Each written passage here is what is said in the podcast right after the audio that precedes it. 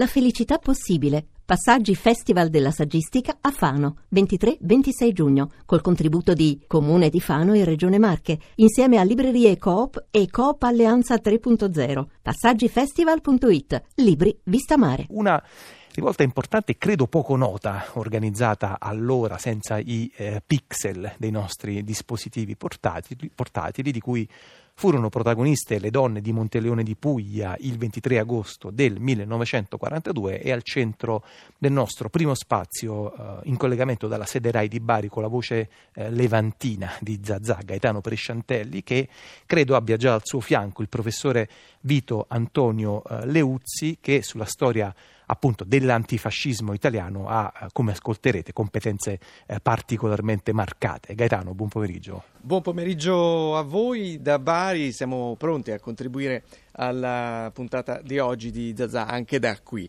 E allora, eh, Piero, qui come dicevi tu, eh, accanto a me c'è il professor eh, Vito Antonio Leuzzi che si sta ancora dedicando alle ricerche sulla vicenda di Monteleone di Puglia, ehm, nonostante abbia già eh, pubblicato un libro dove se ne parla. Il libro è Donne contro la guerra, la rivolta di Monteleone di Puglia del 23 agosto 1942. Eh, io ho anticipato questi sviluppi che eh, stanno per arrivare su questa storia, però prima di tutto raccontiamola. Eh, professor Leuzzi, era agosto, era un agosto eh, ovviamente di caldo torrido in tutto il sud, questa località è particolare perché eh, sorge a più di 800 metri sul livello del mare ed è il luogo più alto della regione, eh, però fu un agosto caldo perché queste donne rimaste sole a lavorare eh, perché gli uomini erano in guerra, molti per la seconda volta, eh, perché avevano combattuto anche nella prima guerra mondiale, le donne inventarono questa rivolta. Innanzitutto quali erano le condizioni di vita di queste donne rimaste da sole a cavarsela a Monteleone di Puglia? Erano condizioni di vita spaventose perché dopo due anni di guerra, di una guerra disastrosa, eh, le donne dovevano risolvere tutti i problemi, soprattutto quello delle con- condizioni di vita e dell'approvvigionamento alimentare. E la rivolta assunse proprio questa caratteristica, rivolta contro la guerra ma anche contro i tanti divieti, tra cui quello di eh, macinare il, loro grano eh, raccolto per far fronte alla sopravvivenza.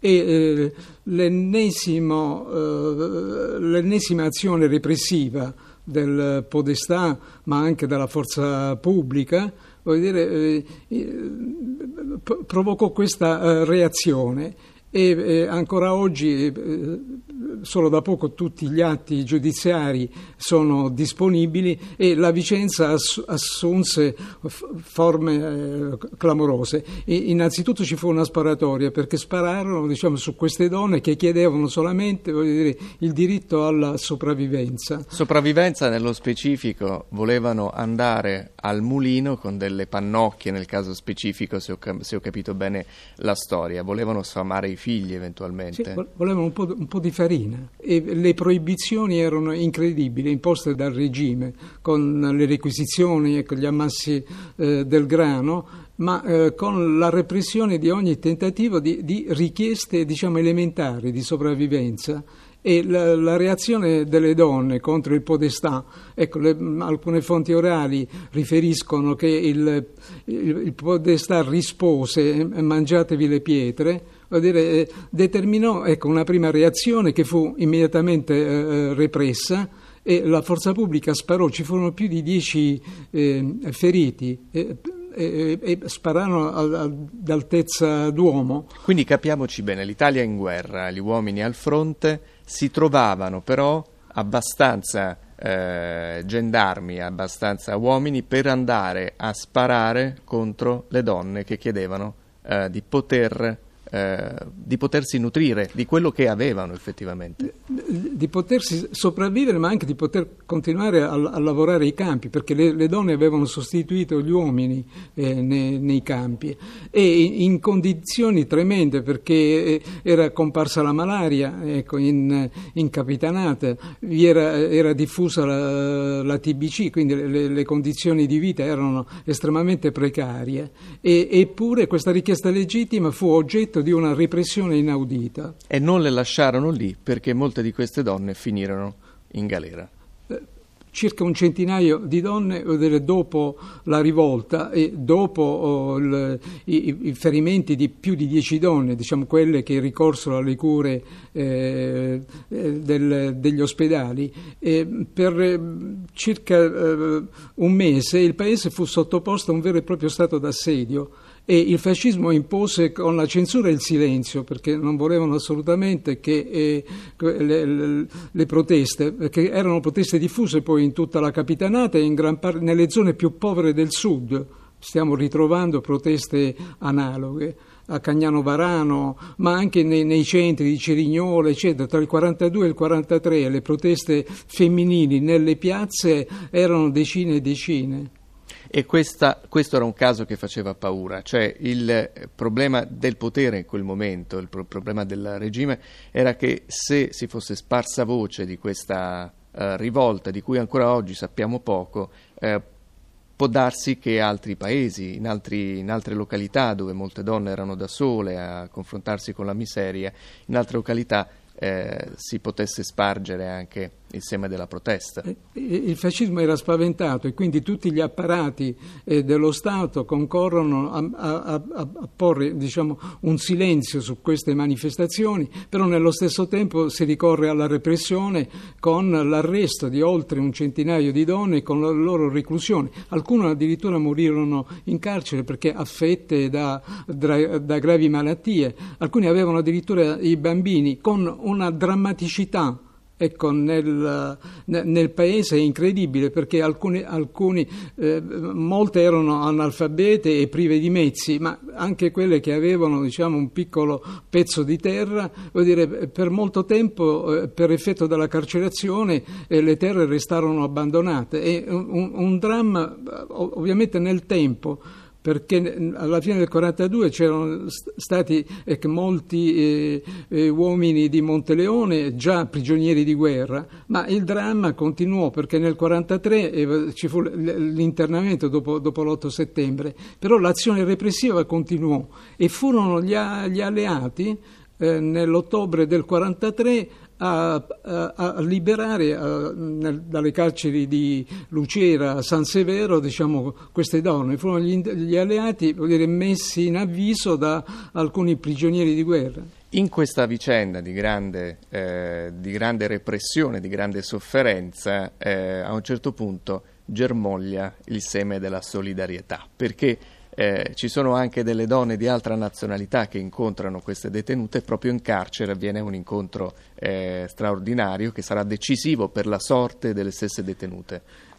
Sarà parzialmente decisivo perché l'azione repressiva della magistratura, come vedremo, eh, si sviluppò eh, anche, anche, dopo, però ecco, le alcune prigionieri eh, inglesi detenute eh, a, a, Lucera e de, detenute nelle carceri de, della Capitanata vuol dire, si resero conto delle enormità ma anche della, della condizione di eh, estrema emarginazione diciamo, di donne che addirittura incarcerate con i bambini piccoli e senza alcuna forma di assistenza. Queste inglesi erano prigioniere di guerra, quindi diciamo c'era una connotazione politica. Invece le donne protagoniste della rivolta erano ancora soggette alla, a un castigo dovuto alla rivolta. E quindi le leggi che avevano poi portato alla loro car- carcerazione erano ancora vigenti nonostante il cambio di regime, è così? Eh sì, gli, gli, effetti ancora ecco, del, del, codi, dei, del, codice di procedura penale, del codice Rocco, eh, per cui il, l'istruttoria durò moltissimo tempo e il, la fine del processo avvenne solo nel 50 perché non fu applicata nei confronti delle donne di Monteleone ecco, la, l'amnistia l'amnistia, la, l'amnistia che portò, eh, diciamo, che eh, liberò, eh, soprattutto nel mezzogiorno, eh, molti fascisti, dire, non fu applicata nei confronti del, eh, delle donne di Monteleone e di Puglia, accusate tra l'altro di... Cioè, la propaganda mise in giro ecco, le, le, vicende del saccheggio, eccetera, ma non, non, il saccheggio poi, ecco, nel, nel momento in cui ci fu il dibattimento ecco, ci si rese conto che fu esclusivamente un'azione di protesta dettata da legittime condizioni di vita in una delle zone più povere del sud. Ecco, lei accennava prima al fatto che recentemente c'è stata una svolta dovuta anche al passare del tempo, cioè per uno storico ogni tanto scatta il momento in cui si può accedere a determinate fonti. È quello che è successo. Lei aveva scritto in precedenza di questa storia, ma recentemente ha avuto accesso a delle fonti che prima sì. erano inaccessibili. Sì, eh, le fonti, le fonti eh, giudiziarie confermano diciamo, le fonti orali perché a Monteleone c'era stata diciamo, una eh, mobilitazione e il sindaco attuale più di 10-15 anni fa diciamo, si era mosso per sollecitare l'attività di studio, l'attività di ricerca, ma anche perché eh, nell'emigrazione, ecco, a Monteleone di Puglia tra il 50 e il 60 fu il paese che si svuotò perché moltissime emigrarono in Canada e proprio dal, dal, dagli ambienti dell'emigrazione, dalla seconda, dalla terza generazione, diciamo dai figli, dai nipoti, dalle donne di Monteleone, eh, veniva fuori un, un'esigenza eh, di conoscenza ma anche di giustizia. Diciamo... È un caso che siano andati tutti in Canada o quella scelta aveva a che fare con questa vicenda? E, dolorosa. In parte con questa vicenda dolorosa per sottrarsi dire, a, a, una situazione di drammaticità che era durata moltissimi anni, ma eh, erano le condizioni di vita di, diciamo, de, delle aree più povere che spingevano verso l'emigrazione Dire, e, si può dire che tutta l'Appennino Down, ecco, nelle zone più povere del sud, i processi migratori furono di massa tra gli anni 50 e gli anni 60. Ecco, professore, io volevo riepilogare i termini di questa storia. Quante donne furono coinvolte nel processo? Donne che erano già da sole, che erano provate dalla povertà eh, e soffrivano perché le loro famiglie erano state disgregate dalla guerra. Eh, più di 100 donne ma eh, diciamo, furono centinaia di famiglie perché, eh, eh coinvolte in tutta ecco, la, eh, la, vicenda e mm, tenendo conto che ehm, moltissime subirono o furono costrette anche al silenzio per effetto di un'azione repressiva che fu condotta da un, da, dai vertici del fascismo. Addirittura circolò la voce che da Roma eh, eh, eh, si stava pensando addirittura alla eh, deportazione dell'intero paese. Per, che era una sommossa. tradizione, diciamo, che il fascismo aveva anche ereditato dal regime precedente. Quando c'era un problema eh, non si esitava a deportare un'intera località. Però eh, quello che è singolare è che una vicenda di repressione può segnare il destino di una famiglia o di un gruppo di persone o di un'associazione. In questo caso è stata un'intera località ad essere eh, segnata per sempre un'intera, da un'azione di questo tipo. In effetti sì, un'intera comunità, un'intera comunità nel tempo che ancora oggi chiede di conoscere fino in fondo, chiede alla storia ma chiede anche eh, giustizia dice, oh no, e, e, e, vuole eh, tramandare alle nuove generazioni Ecco, questo, questo, momento del passato, però in una forma nuova, perché proprio a Monteleone c'è stata una grande iniziativa per la pace, di utilizzare diciamo, questa memoria per consolidare i sentimenti di pace. E allora noi ci abbiamo provato qui a Zazà a riaprire un momento di memoria su questa vicenda. Grazie al professor Vito Antonio Leuzzi, il libro si chiama Donne contro la guerra, la rivolta di Monteleone di Puglia, 23 agosto 1942, edizioni dal sud.